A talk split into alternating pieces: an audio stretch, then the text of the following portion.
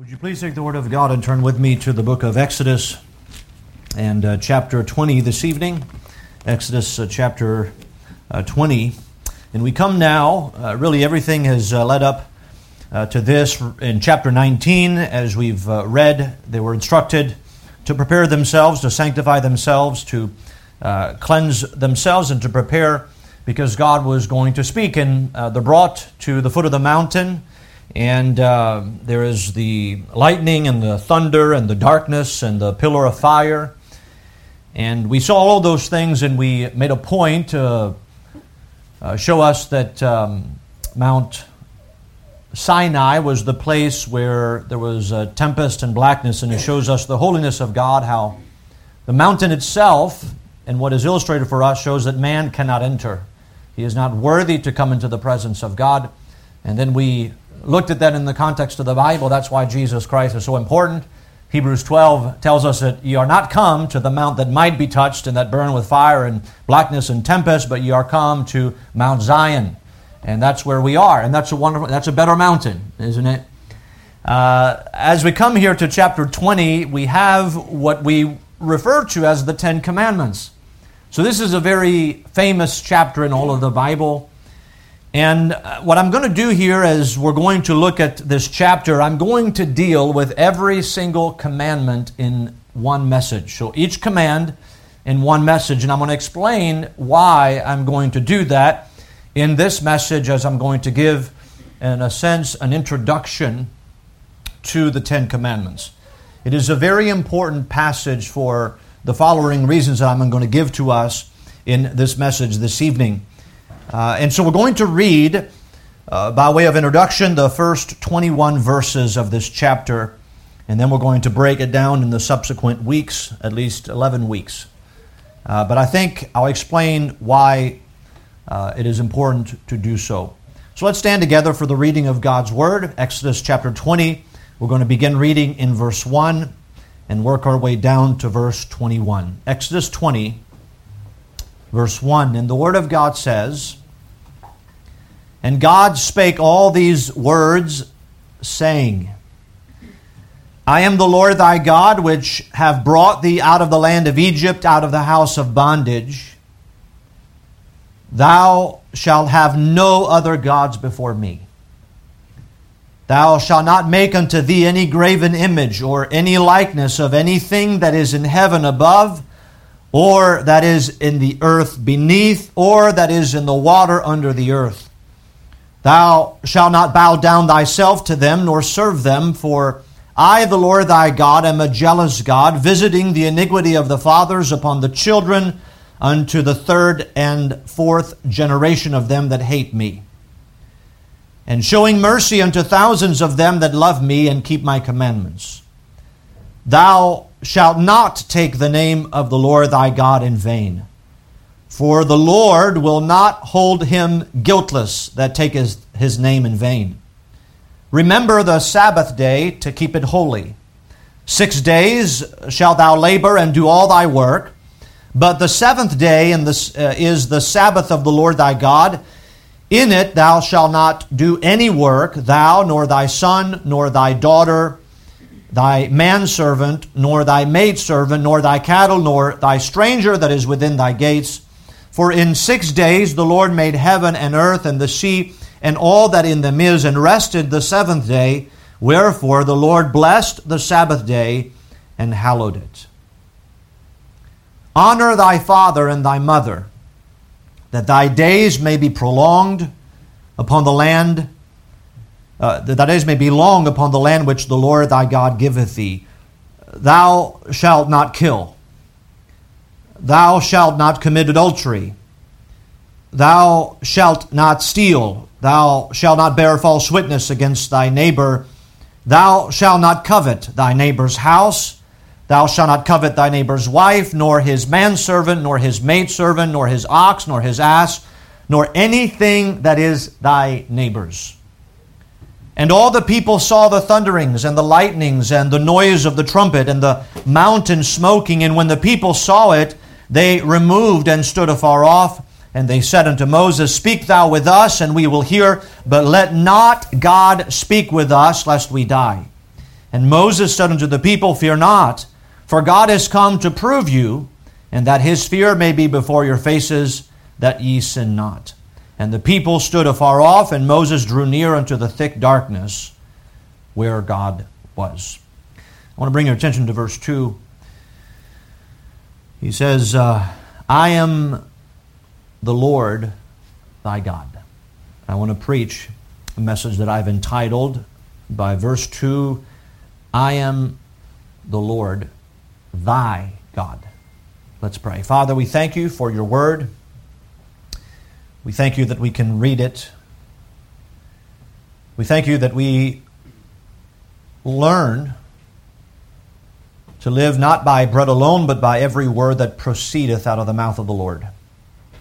And we are grateful that we do indeed have your words. Not only are they inspired, but they are preserved for us until this generation, and they will preserved, they will be preserved forever unto all generations. And so, Lord, we rejoice in that. And Lord, as we come to this important chapter in the Bible, I pray that you'd help us to receive from it what we need, what might be beneficial for us, uh, that we might understand this chapter in the context of the Bible as a whole. And Lord, that ultimately we might come away from the study of this chapter uh, having received some practical help for our lives.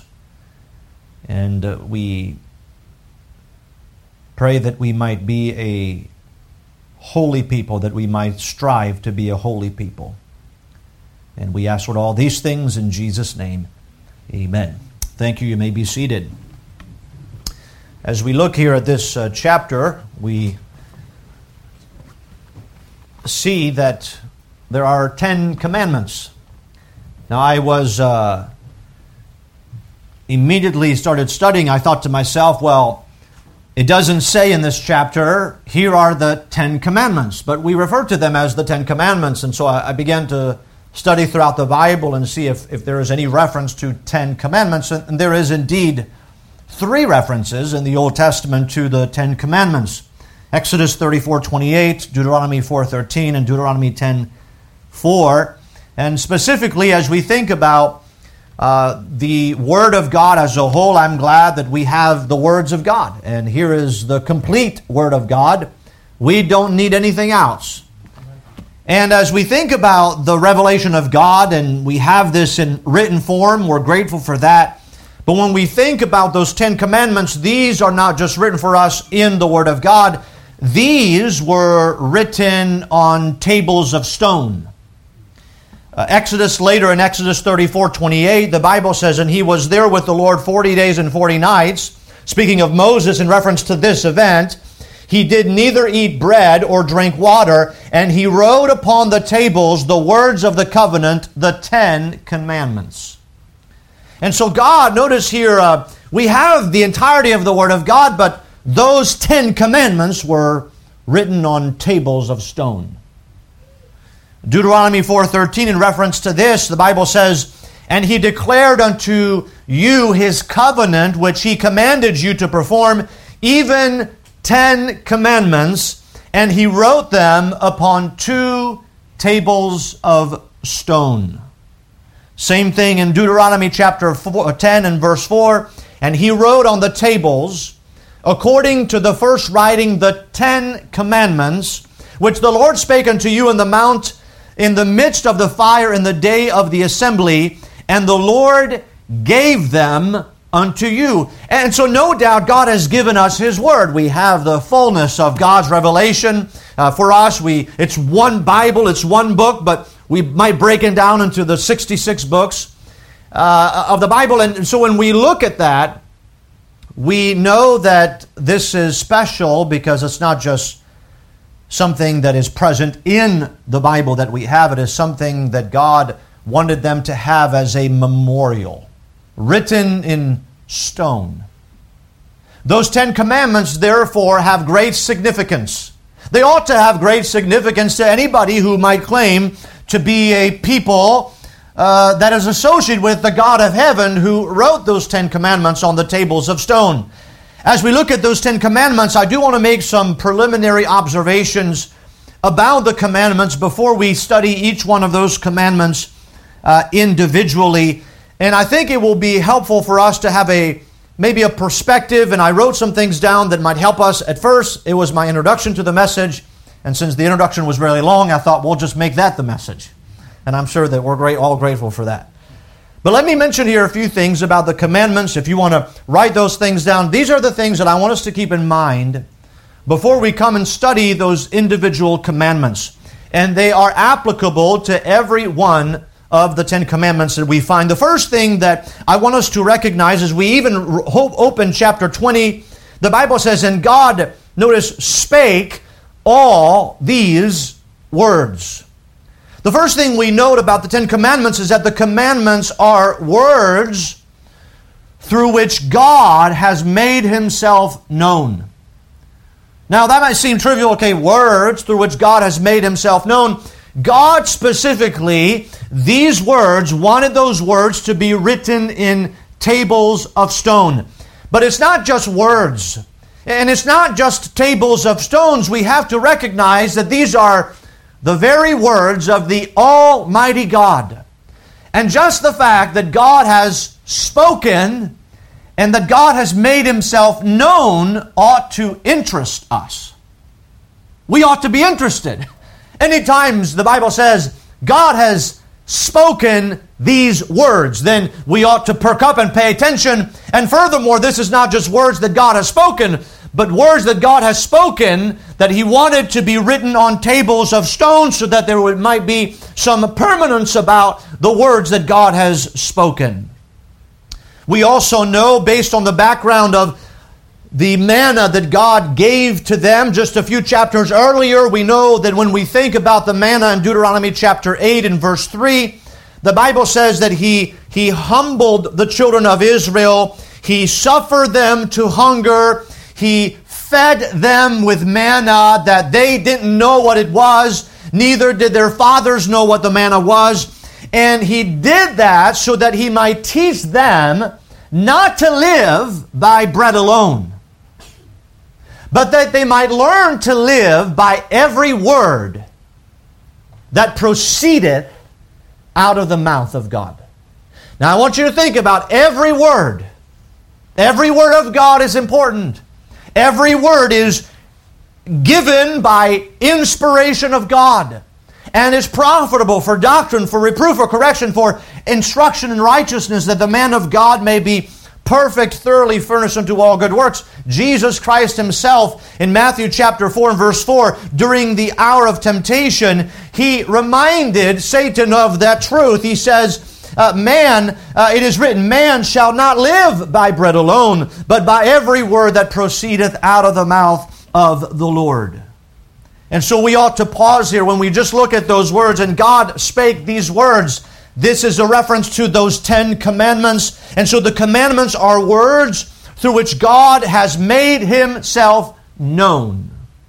The Bible is certainly not, as a whole, is not everything that God knows. It is not an exhaustive um, compilation of everything that God knows, but it is everything that God wants us to know about Him. Despite what the critics said in the 1800s, people began to doubt the inspiration of the Word of God. They try to say that it is a man made document, and they try to say something like this that the Bible is the record of man's search for God.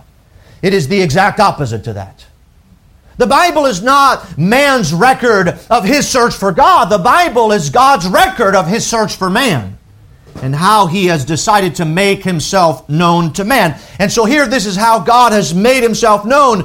And so understand when God gives his, it is his Ten Commandments, it is not the commandments of Moses. We know the law was given by Moses, but who spoke the commandments? It is God, not Moses. This does not come by authority of Moses, it comes by the authority of God. Moses is just the spokesman for God. The second thing we note about the Ten Commandments is that the commandments declare the supremacy and the authority of God. If you notice with me in verse 2, here is what he says. And by the way, we ought to have verse 2 uh, in our minds as we study each one of the commandments. We ought to study each commandment with this in mind. I am the Lord thy God, which hath brought thee out of the land of Egypt, out of the house of bondage. Thou shalt have no other gods before me. I am the Lord thy God, which hath brought thee out of the land of Egypt, out of the house of bondage. Thou shalt not make unto thee any graven image. And so before we think about every single commandment, before we mention every commandment, we ought to think God says, I am the Lord thy God which brought thee out of the land of Egypt, out of the house of bondage. Now think about those words. I am the Lord thy God. If you have uh, the correct Bible this evening, the word Lord is all capitalized. L-O-R-D. That is the name Jehovah. God is not just Lord, He is not just God, but He is Jehovah. And the name Jehovah signifies that God is, He is self-sufficient that, that God is eternal, that God is independent of His creation. He does not operate within His creation, but He operates outside of His creation, and that God, furthermore, is unchanging. There was a study that was done in the Hebrew language about Jehovah. Really, the word Jehovah is three part. The, the first part, Je, is He will be. Hove is He is, and Ah is He was. And so the idea here is that the full name means this that he, he that will be, he that is, and he that was. And so I want you to think about it this way if our minds could reach to the limitless reaches of the future, the Lord says, I am he that will be. Or should we think of the present moment we are standing in, the Lord says, I am he that is. And if our minds could carry us all the way back to the infinite recesses of the past, the Lord would say, I am He that was. Revelation 1 4 says, Grace be unto you and peace from Him which is, which was, and which is to come. Jehovah is the self existent one. He is the supreme one. Notice here, before we read the commandments, God says, I am the Lord. I am Jehovah. I have supreme authority over creation. These words do not come from man. The Ten Commandments, by the way, which stand as the foundation for any civil society, did not originate with Moses. They originated with God. This is the commandments of God. The commandments not only declare God's supremacy and authority, but also the commandments are based upon a relationship with God. If you notice what he says, he says, I am the Lord. But he doesn't stop at that. He says, Thy God. And so this, this is really quite amazing words because we just talked about how the Lord, He is Jehovah. He is the self existent one. He is the supreme creator who has all authority. And He says, I am the Lord, and therefore I speak on the basis that I am the Lord, I am the Almighty. But then He says, Thy God. That's very personal. We might think of the Lord as He's very impersonal. How can we have any connection to the Almighty? We who are finite, how can there be any connection with the infinite? And yet God says, Thy God, Lord thy God. The commandments are based upon a relationship with God. If you notice furthermore, the commandments also were given to a people who were redeemed from bondage. Do you notice what he says in verse 2? I am the Lord thy God, which have brought thee out of the land of Egypt, out of the house of bondage. Just a reminder the children of Israel did not deliver themselves. They did not conquer the Egyptians. As a matter of fact, they did not once at any moment raise a sword against the Egyptians. It was all the doing of God. And that's what God had announced to Moses back in chapter 2 and chapter 3 that God would deliver them, that God has come down. He has seen their affliction, He has heard their sorrow, and that He will deliver them. And now we stand here on the Mount Sinai, and Moses hears the commandments of God, and God reminds them, Before I say anything to you, I want you to be reminded that what I am saying to to you is based on the fact that you are redeemed out of bondage. Well, I think here, before we begin every commandment, we must be reminded. We must be reminded of this truth when the Lord says, Hey, thou shalt have no other gods before me. Who is he talking to? to a people who've been redeemed from bondage. When he says, Thou shalt not make unto thee any graven image. Well, who is he talking to? To people who've been redeemed from bondage. When he says, Thou shalt not take the name of the Lord thy God in vain. He's talking to people who've been delivered from bondage. When he says, remember the Sabbath day to, to keep it holy, he's, he's talking to men who, people who have been redeemed from bondage. You see, God, when He speaks to men, if you notice the timing of Him speaking to the children of Israel, He didn't say, and this is a fit picture, He didn't say while they were in Egypt. So here's, before you do it, before I'm going to deliver you, before I'm going to do anything for you, I'm going to establish some rules. And if you abide by those rules, then I will deliver you. That is not what happened. God has already redeemed them from bondage not based on anything they've done, not based on any goodness in them. It was only by the blood of the innocent lamb that they were able, through the Passover, to be delivered from Egyptian bondage. And so here they're, uh, they're at Mount Sinai, and God reminds them where they come from. He wants them to know that as He speaks to them, they are a redeemed people. They were in bondage, and now they are free to hear God speak to them. And so the commandments were given to a people who were redeemed from bondage. And, and by the way, we might say that the commandments are.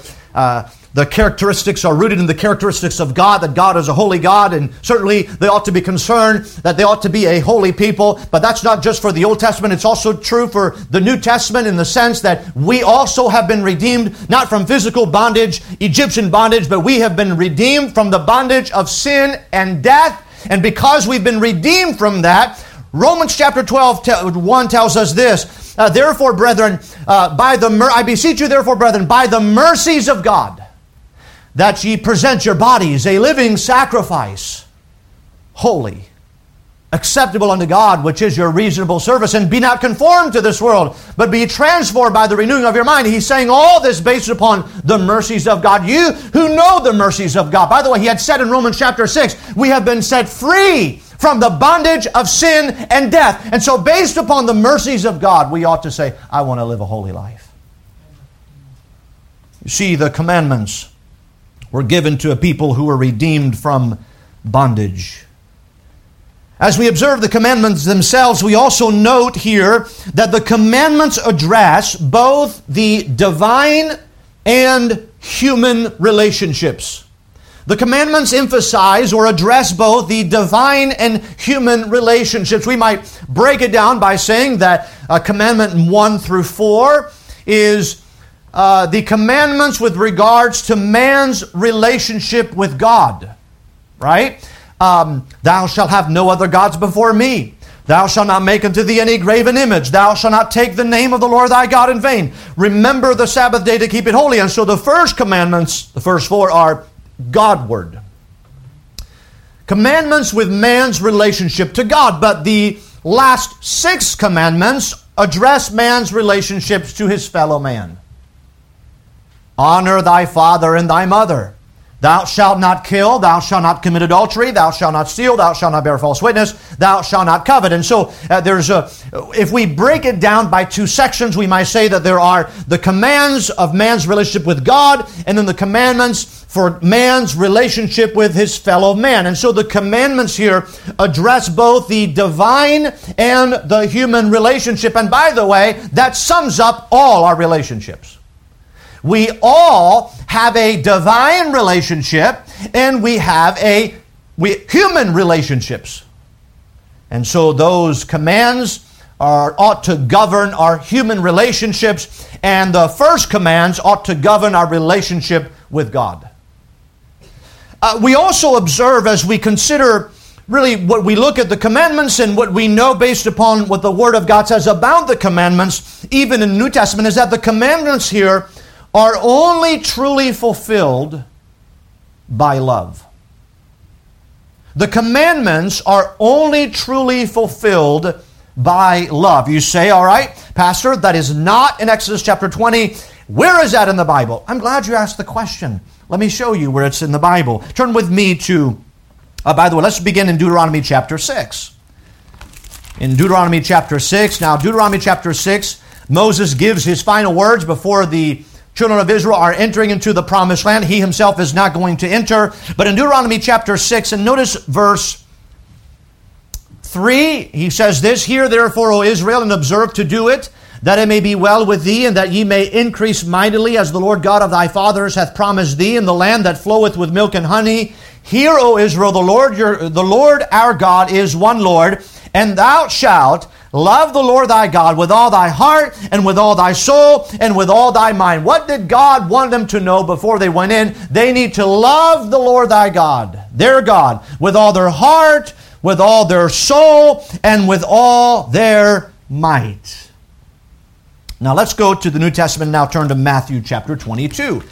Jesus Christ is. Um, making a reference here. Now, certainly there is a, often people had debates with Jesus Christ about, about the law, about the commandments, about Moses, and they often did so, the lawyers and the Pharisees and the Sadducees, they try to trick Jesus Christ. Can't trick God.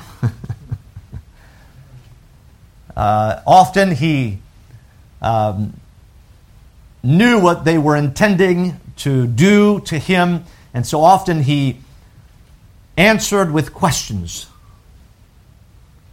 And they were confused. And on several occasions, you find that they could, couldn't speak anymore. They just were confounded by the wisdom of Jesus Christ. Now, in Matthew chapter 22, notice with me if we go down to verse 34, and here's what the Bible says Matthew 22 34. But when the Pharisees had heard that he had put the Sadducees to silence, they were gathered together. Then one of them, which was a lawyer, asked him a question, tempting him and saying, Master, which is the great commandment in the law? Now, you know they have their answer. And we know that they're trying to trick him, uh, tempting him. And here is the reply from Jesus Christ in verse 37. Jesus said unto him, Thou shalt love the Lord thy God with all thy heart, with all thy soul, and with all thy mind. Uh, that's a quote of Deuteronomy chapter 6. And here is what he says this is the first and great commandment. And the second is like unto it Thou shalt love thy neighbor as thyself. On these two commandments hang all the law and the prophets. Now, let me try to dispel at this moment some misconceptions about what Jesus Christ is teaching because we live in a Christianity today uh, that I would call. Um, that is under the spell of antinomianism.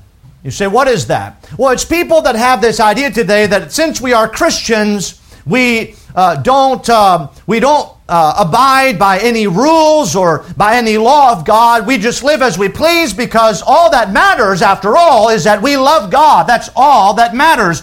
All that matters is love. Now, do you notice what Jesus said though? He said this in verse 40 On these two commandments, what's the next word? Hang all the law and the prophets. Jesus Christ did not say on these two commandments, love the Lord, love thy neighbor as thyself. On these two commandments, the whole law is dismissed. No, he says, on these two commandments, hang. You know what that means? The commandments are still there if they're hanging. They're hanging on love the Lord thy God with all thy heart, heart, soul, mind, and love thy neighbor as thyself. Well, guess what? That's the two sections of the commandments. The first four commandments are divine. Love the Lord thy God. They can be, they hang, they hang under the banner of love. And then you look at the last six commandments, they have to do with man's relationship to man, and they hang on this commandment love thy neighbor as thyself. So, by the way, the commandments are still hanging there. They haven't been dismissed. They haven't been discounted. They haven't said, okay, well, don't worry about those commandments, throw them away. Jesus Christ didn't come to destroy the law, He came to establish the law. Now, I say this because today we just we live in a loosey goosey feeling Christianity where live as you please, do what you want, Whatever you, whatever you do, God will be happy with you because He loves you. Antinomianism. Big word, but that's what that is. You see, the commandments are only truly fulfilled by love. That is what Jesus Christ is teaching. Now, let me show you here. We might look at the Old Testament, Deuteronomy 6. We might look at the teaching of Jesus Christ. Let's look at the teaching of the Apostle Paul. Turn with me to Romans chapter 13, and we'll end my point here that could be prolonged, but I'll end it here with Romans chapter 13. Notice Romans 13. I'm ending not the message, the point. All right, it's just, all right. For some of you that were excited here that this was it. Uh, Romans 13, notice verse 8. Here is, is what the Apostle Paul says. He says, uh, Owe no man anything but to love one another, for he that loveth another hath, what's the word? Fulfilled the law. Love doesn't dismiss the law. The law, love doesn't say, well, now we can have other gods. Oh, now we can blaspheme the name of God. Oh, now we can commit adultery because after all, we're not under the law anymore. All that matters is that we love each other. No, love fulfills the law. Now, notice what he says. He brings up then the law in verse 9. For this, thou shalt not commit adultery. Oh, that's the law, isn't it? Thou shalt not kill. Thou shalt not steal. Thou shalt not bear false witness. Thou shalt not covet. And if there be any other commandment, it is briefly comprehended in this saying, namely, Thou shalt love thy neighbor as thyself. And here's what he says in verse 10 Love worketh no ill to his neighbor. Therefore, love is the fulfilling of the law. Here's what he says twice. Love doesn't dismiss the law, it doesn't erase the law, it fulfills the law. So when we think about the Ten Commandments here, when we read in Romans chapter, we're not we're under grace, we're not under the law. It doesn't mean we erase the law and we don't live by the law. That's not what it means. We live by love, the standard of love, which it is on those two commandments that the entirety of the law hangs. It is only truly fulfilled by love. Now, here's the difference because there are people who are religious, who are seeking to live by the law in order to attain righteousness. That is not, I'll talk, my last one will be, that's not how righteousness is attained. You see, but the law is fulfilled, truly fulfilled by love. I think it's important for us to see that as we think about um, the Ten Commandments in their context. Let's move to the next point here. And that is this. When we go back to uh, Exodus chapter 20 and we think about those Ten Commandments, these commandments, although literal, must also include a broader, deeper, complete application. Let me, let me say that again. These commandments, although literal, and what I mean by literal is we are supposed to literally not do those things. Literally, you ought not to kill. Literally, you ought not to commit adultery. Literally, you ought not to steal. Literally, you ought not to bear false witness. Literally, you ought not to covet. Literally, you ought to have no other gods before Him. You should not take the name of the Lord. That, that's, these are literal, and we might call that the letter of the law. And certainly there's the application to where we ought not to do those things, or in the case of the positive, honor thy father and thy mother, we ought to do that thing. Now, these commandments, although literal, must include a broader, deeper, more complete application. Because here, this is not, although it is sufficient in itself, it's full, it's final, it's authority of God. God did not mean these Ten Commandments just to be taken literally. In other words, under each one of those Ten Commandments, you could hang a family of sins under each one of those commandments. We say, well, how did you come up with that? I didn't come up with it. I say that based on the authority of what Jesus said himself. Jesus, when he came along, one of the things that he tried to do is he tried to correct to help people see their need of Jesus Christ, he tried to correct the interpretation of the law. And here's what the Pharisees and the Sadducees had arrived at. They had arrived in convincing the people that as long as they did not commit the act of adultery, that they were not adulterers. As long as they hadn't committed the act of murder, that they weren't murderers at heart, and therefore they were not sinners, and therefore they did not need the Messiah. And Jesus came along and he said this Ye have heard that it hath been said by them of old thou shalt not commit adultery. Now that's true in the literal sense, in the literal, you should not commit the act of adultery, but it doesn't stop at that. Jesus, but I say unto you, here is the full, complete, broader application. He says, if you lust after a woman in your heart, you've committed adultery in your heart already. And so Jesus Christ, in a sense, he did not dismiss the law. He elevated the law. He wanted everybody to, to recognize that they were guilty of breaking the law of God because they sought to justify themselves by saying, well, I haven't committed the act. And Jesus says, oh, it's not just the act. It's not just the letter of the law. What about the spirit of the law? You see, under each one of those Ten Commandments, there is a spirit behind each one of those commandments. So the commandments, although literal, must include a broader, deeper, complete application. When I'm going to go through each one of those commandments, we're going to, I'm going to give you a family of sins that fall under each one of those commandments. And we're going to find that we cannot stop at the letter of the law. By the way, that's where the Pharisees stopped, at the letter of the law. We must go to the spirit of the law and we must dig into the spirit of the law. What is this about? Well, in the, in the fact of adultery, Jesus said it's about lust broadly. More completely, it's, it's about lust. Uh, by the way, it is lust that drives a man to adultery. And so it's not just adultery that has to be dealt with. You have to go back to the source. What's the source? Lust. In the conversation of Matthew 5, remember the context was about getting a bill of divorce. And basically, during that time, the Pharisees were saying, well, you can divorce your wife for any reason. And so if your wife didn't cook well one day, you say, okay, well, I'll divorce you and I'll go find somebody else. And they were doing that to consume it on their own lust. So here's what they would do.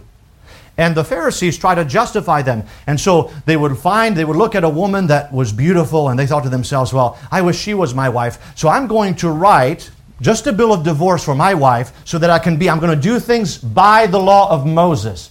I'm going to operate under the obligations of the law and give my wife a bill of divorce so that I can be married legally to that other woman. And Jesus says, You're an adulterer. You're an adulterer. Because somehow you're working, you're, you're, actually using the law. That's what, by the way, uh, Paul said in Romans chapter 7, we're studying. The motions of sins which were by the law did work in our members to bring forth fruit unto death. That's how sinful human beings are. We use the law to our advantage. Oh, let's find out how we can fulfill our lust and use the law to make it all look good and righteous.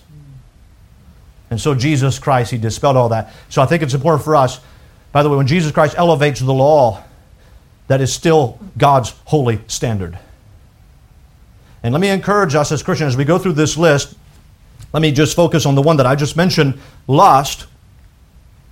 Let's not be satisfied as Christians because we have not committed the act of adultery. We must go deeper than that. We must go back to the root and say, God, may there never be lust in my life. And if there is, God, would you, by your Spirit, convict me of that so that I, I don't get there and do the act? That's where we ought to be concerned. That's the spirit of the law. And so the importance of going through each one of those commandments in its completeness, in its broadest sense, it will be helpful for us to make application so that we don't find ourselves in the letter part. So these commandments, although literal, must be uh, must also include a broader, deeper, complete application. The next thing we learn from those commandments is that these commandments, although primarily negative, also communicate a positive or communicate positive virtues. Now, what I mean by that is when we look to the Ten Commandments, it's, it, it comes across as negative. Thou shalt have no other gods before me. Thou shalt not take the name of the Lord thy God in vain. Um, we might see, um, uh, thou shalt not commit adultery, thou shalt not kill, thou shalt not bear false witness, thou shalt not covet. Now, no doubt, honor thy father and thy mother, that's, that's a positive. But most of those commandments are negative. But I want to see as we look at those commandments, and no doubt we're going to look at the, the broader application, not just the, the letter of the law, but I also want us to take the next step and see what are the actual opposite positive virtues. Because there are positive virtues for each, each one of those commandments that are negative. Let me give you just one example. In Hebrews chapter 13, verse 5, the Bible says this Let your conversation be without covetousness. So that's the negative, right? Thou shalt not covet. So let your conversation be without covetousness. But then the Bible says, and be content with such things as ye have. So the negative is, thou shalt not covet, but there's a positive virtue on the opposite of that is what? Contentment. So when we read about the Ten Commandments, there is the negative aspect, but there's also a positive virtue or virtues that stand on the other side. And the Christian life, it's very important. The Christian life is not a negative life. It is in the sense that there are things that we ought not to do. But that's not all the Christian life is. The Christian life is also positive. And we have to learn to develop, develop the positive virtue. Christian living is not resistance, it's living in the power of the Spirit to do something positive. That's Christian living. And if all we do is resist, by the way, that's where many people have trouble with getting victory over sin because all they do is they resist and they never develop the positive virtues that are necessary to overcome the negative. So these commandments, although primary negative, also communicate a positive virtue.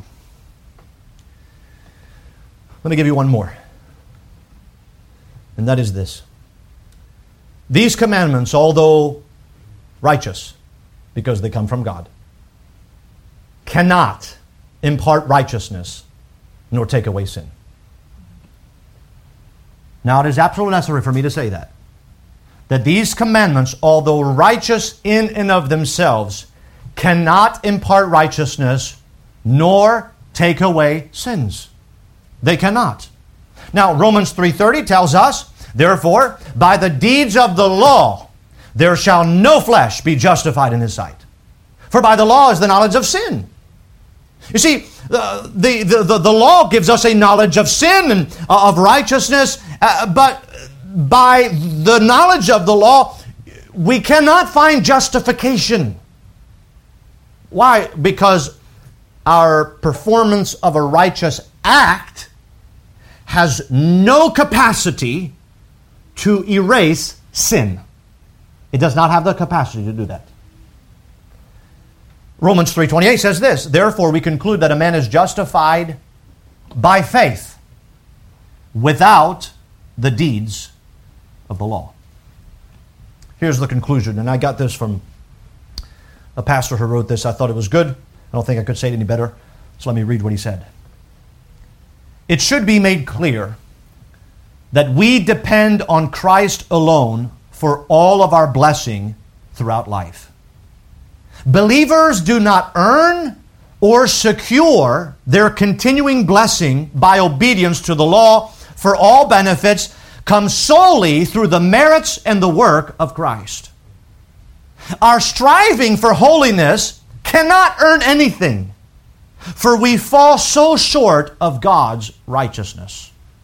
Nevertheless, God requires that we should willingly, gladly desire to walk by the moral law to please and honor Him.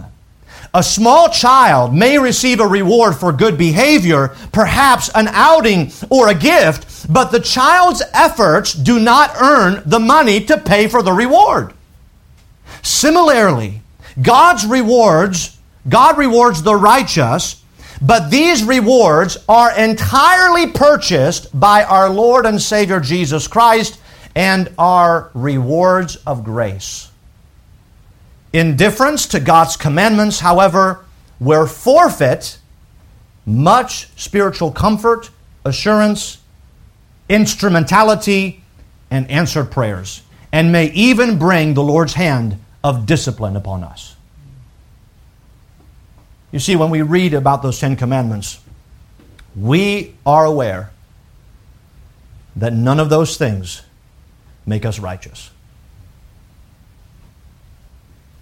The only thing that makes us righteous is Jesus Christ. That's the only thing. And so the merit that we have and the blessing that we receive from God is not based upon our performance, it's based on the grace of God the empowerment of the Holy Spirit, and the mediation of Jesus Christ. However, we understand that as Christians that we ought to have a desire because we have been set free from the bondage of sin and death, which is what sin produces, death, that we, we don't want to live in sin. And so the rewards that we receive from God are not rewards that we earn, but often we might forfeit, as he mentioned, because of our sin, the spiritual comforts that God intends for us to have. We might even uh, begin to lose assurances because of sin. Not our salvation, but our assurance. Uh, we might uh, not be used of God as instruments in the hands of God because of, of sin or not walking in a, in a way that pleases the Lord. We might even, by the way, forfeit answered prayers by our lives. If I regard iniquity in me, the Lord will not hear me. In writing to the husbands, if the husband has something against his wife, God will not answer his prayer. What the Bible tells us. So what happens is this is not us as we look at the Ten Commandments say, all right, here's how we can learn, earn favor with God. Here's how we can be accepted with God. Here is how we can become righteous. No. No. But also, we don't believe the opposite, which is antinomianism, that says, oh, well, now that I'm free, now that I'm under grace, then now I can live as I please and live in sin, and God will be happy with me. No.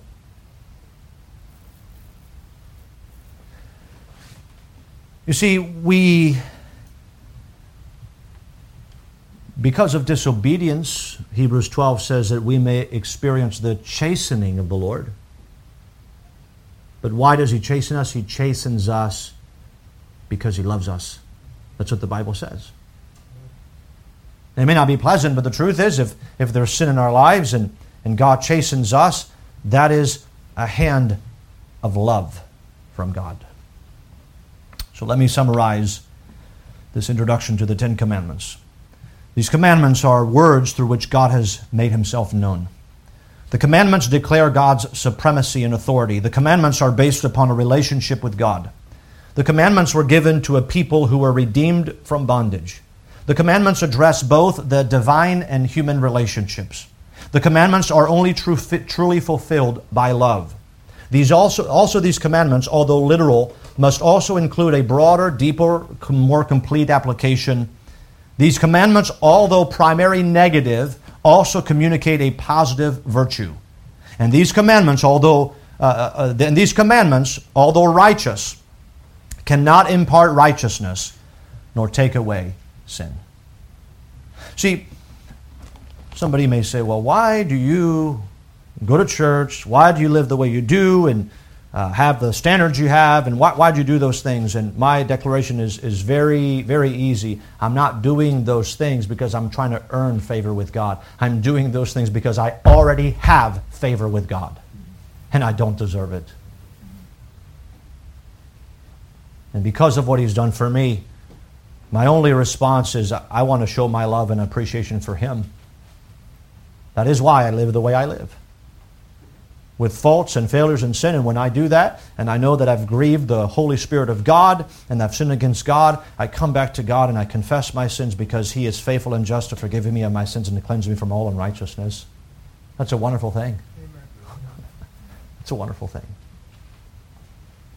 And so, by the way, our performance, our performance does not earn more acceptance with God. Well, you're doing good.